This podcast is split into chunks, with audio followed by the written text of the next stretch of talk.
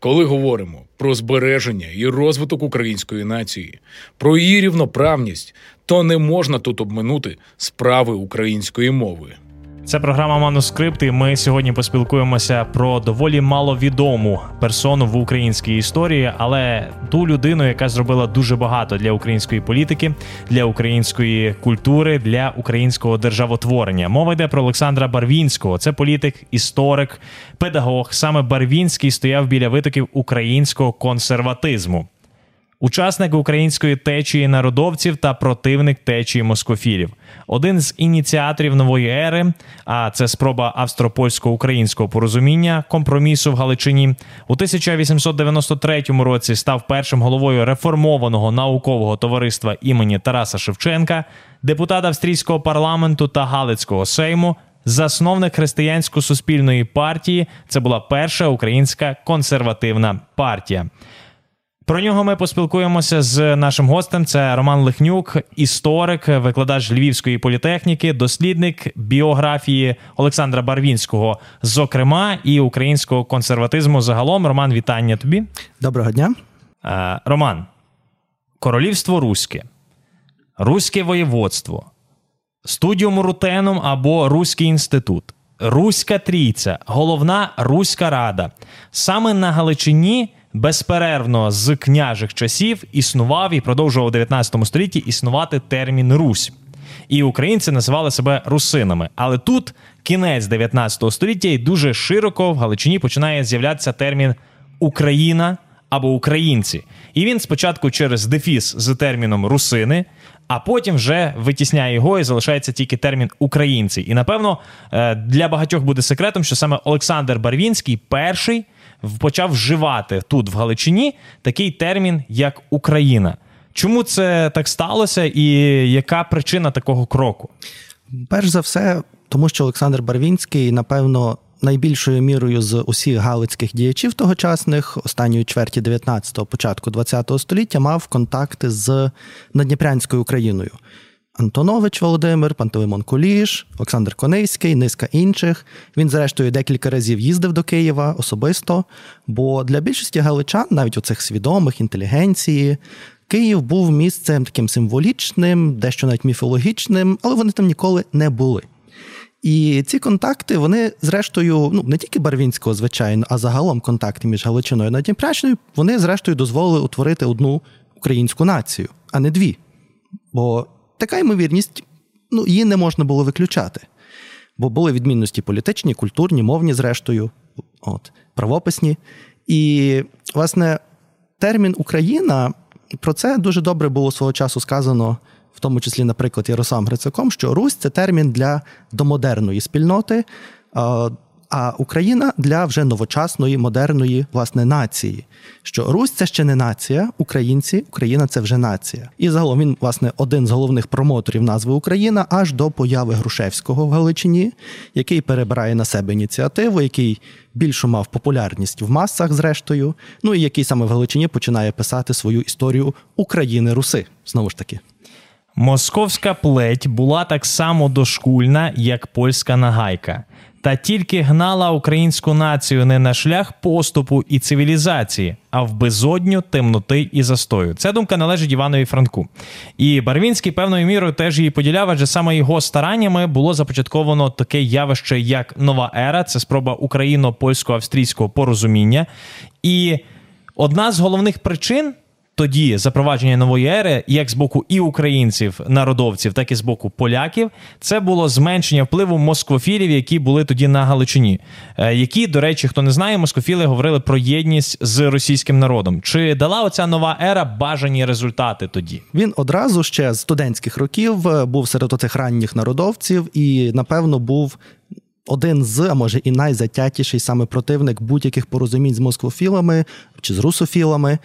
І бо ті ж народовці, вони ще до початку ХХ століття в більшості з ними співпрацювали політично там на виборах, в парламенті, в Сеймі.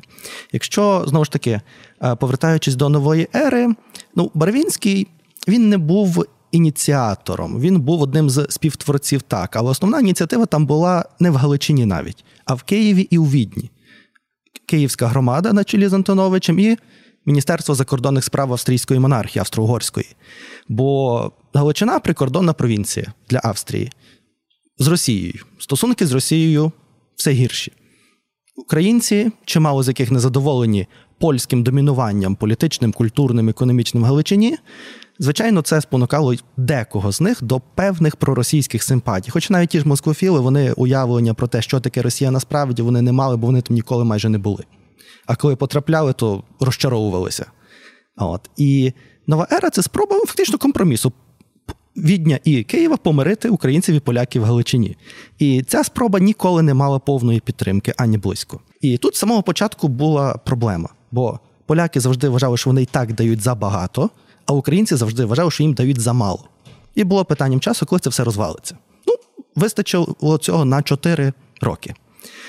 Але наукове товариство Шевченка переформатоване, кафедра історії України, на яку Грушевського запросили, нові школи, нові гімназії це здобутки нової ери, які заклали фундамент. Потім їх недооцінювали. От Барвінський вважав, що це зразок, який можна бажано повторити. Але він був в меншості.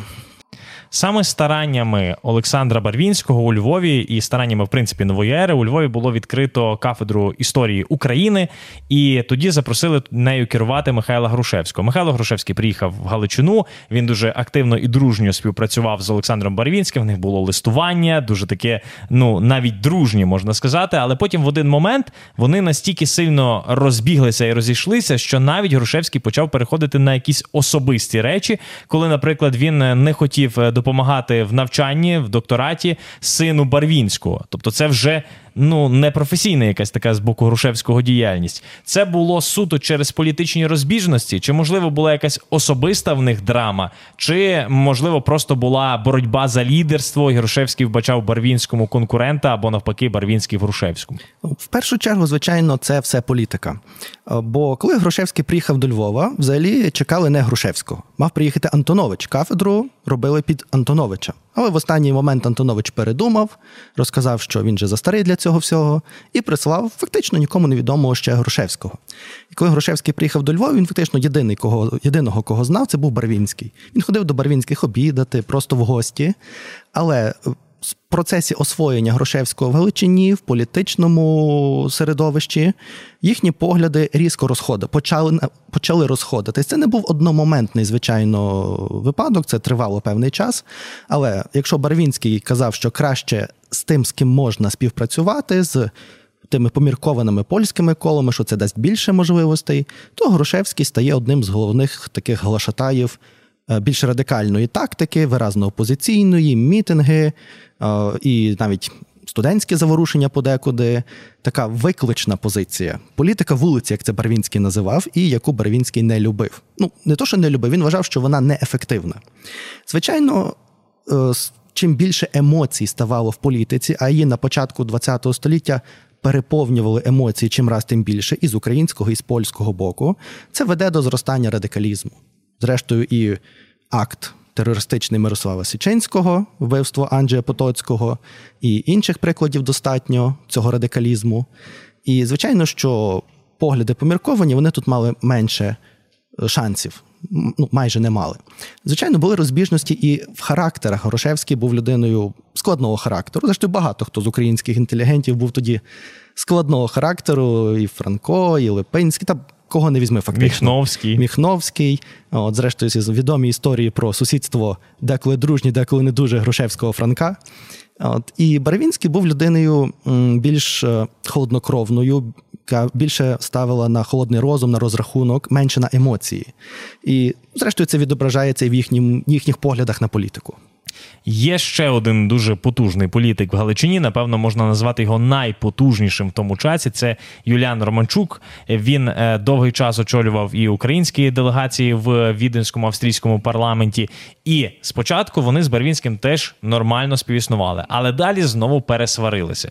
І оце виходить таке явище, що Барвінський свариться фактично з усіма політичними своїми спочатку соратниками, а потім вони стають його політичними опонентами. Хоча ціль у них одна одна єдина: це українська культура, українська держава, український розвиток. Тільки бачення його досягнення зовсім різні. І тут запитання полягає в такому чині: чи Барвінський не встигав просто за викликами часу, можливо, чи е, Романчук не мав терпіння і хотів все й одразу.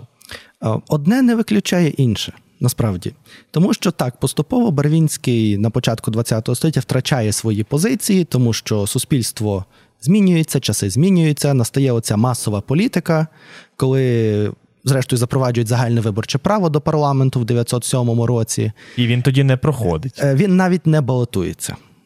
На тих перших виборах загальних він не балотується. І його до цього спонукали, але він відмовився.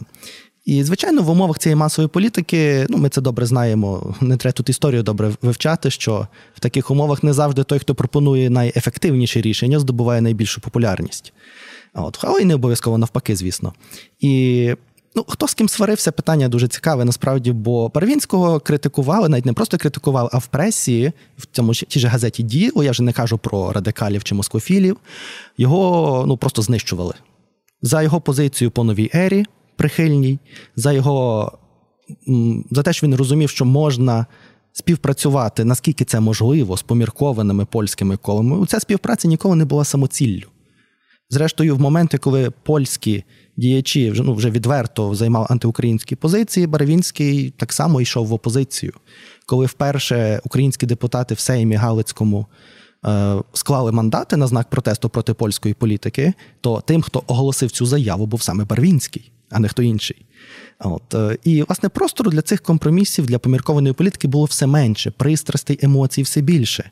І Барвінський з його позицією поміркованою, з його акцентом на повсякденній праці, на закладанні фундаменту освітнього, культурного, а не на оцій так званій політиці вулиці, воно, по-перше, розминалося трішки з тим, що відбувалося власне в світі і в Галичині, зокрема. По-друге, це не могло дати йому популярності. І Це не тільки його проблема. Саме Олександр Барвінський, коли ми говоримо про українську політику, заснував першу консервативну партію. Але коли ми говоримо таке словосполучення український консерватизм, навіть Google нам одразу виб'є, звичайно, В'ячеслава Липинського і його праця листи до братів хліборобів. Чому так? Чим відрізняється консерватизм в уявленні цих двох українських політиків? Ну, перш за все, тим, що це є трошки різні періоди, тому що листи до братів хліборобів, взагалі головна така теоретична спадщина Липинського це 1920-ті роки. Тоді як пік діяльності Барвінського це є кінець 19-го, початок 20-го століття, навіть кінець 19-го більшою мірою. Друга різниця велика, Барвінський не теоретик жодним чином. Липинський так, ідеолог, теоретик, не практик.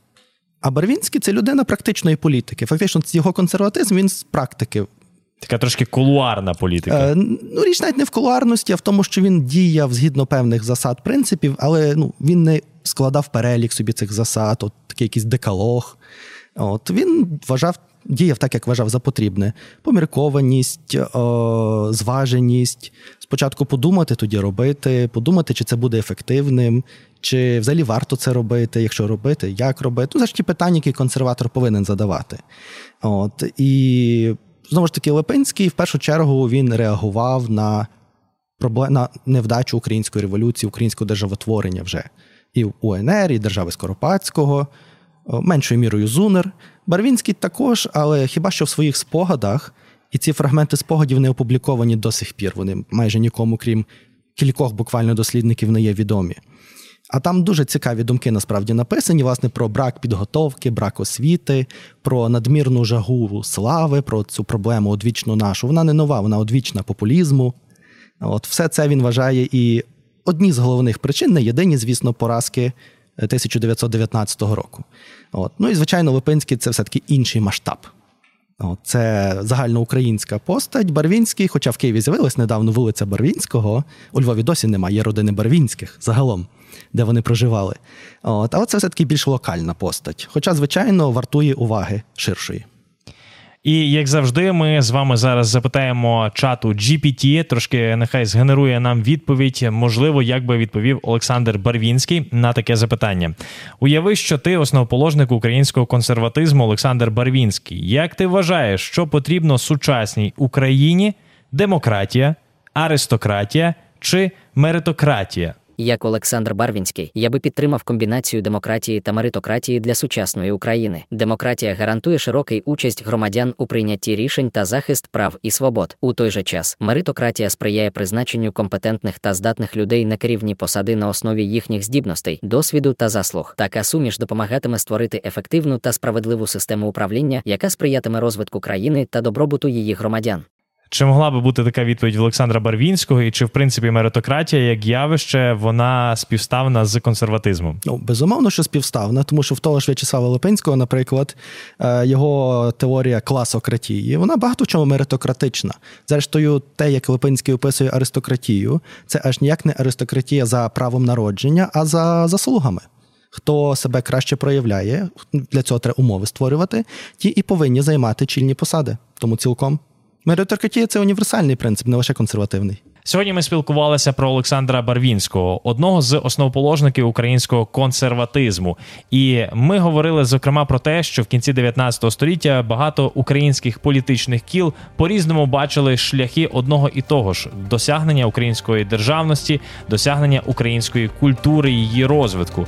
Але Олександр Барвінський очолював консерватизм, який на початку 20 століття не знаходив широкої підтримки серед українських мас. Це була програма Манускрипт. Ми з вами почуємось вже наступного понеділка. Слухайте радіо ФМ Галичина.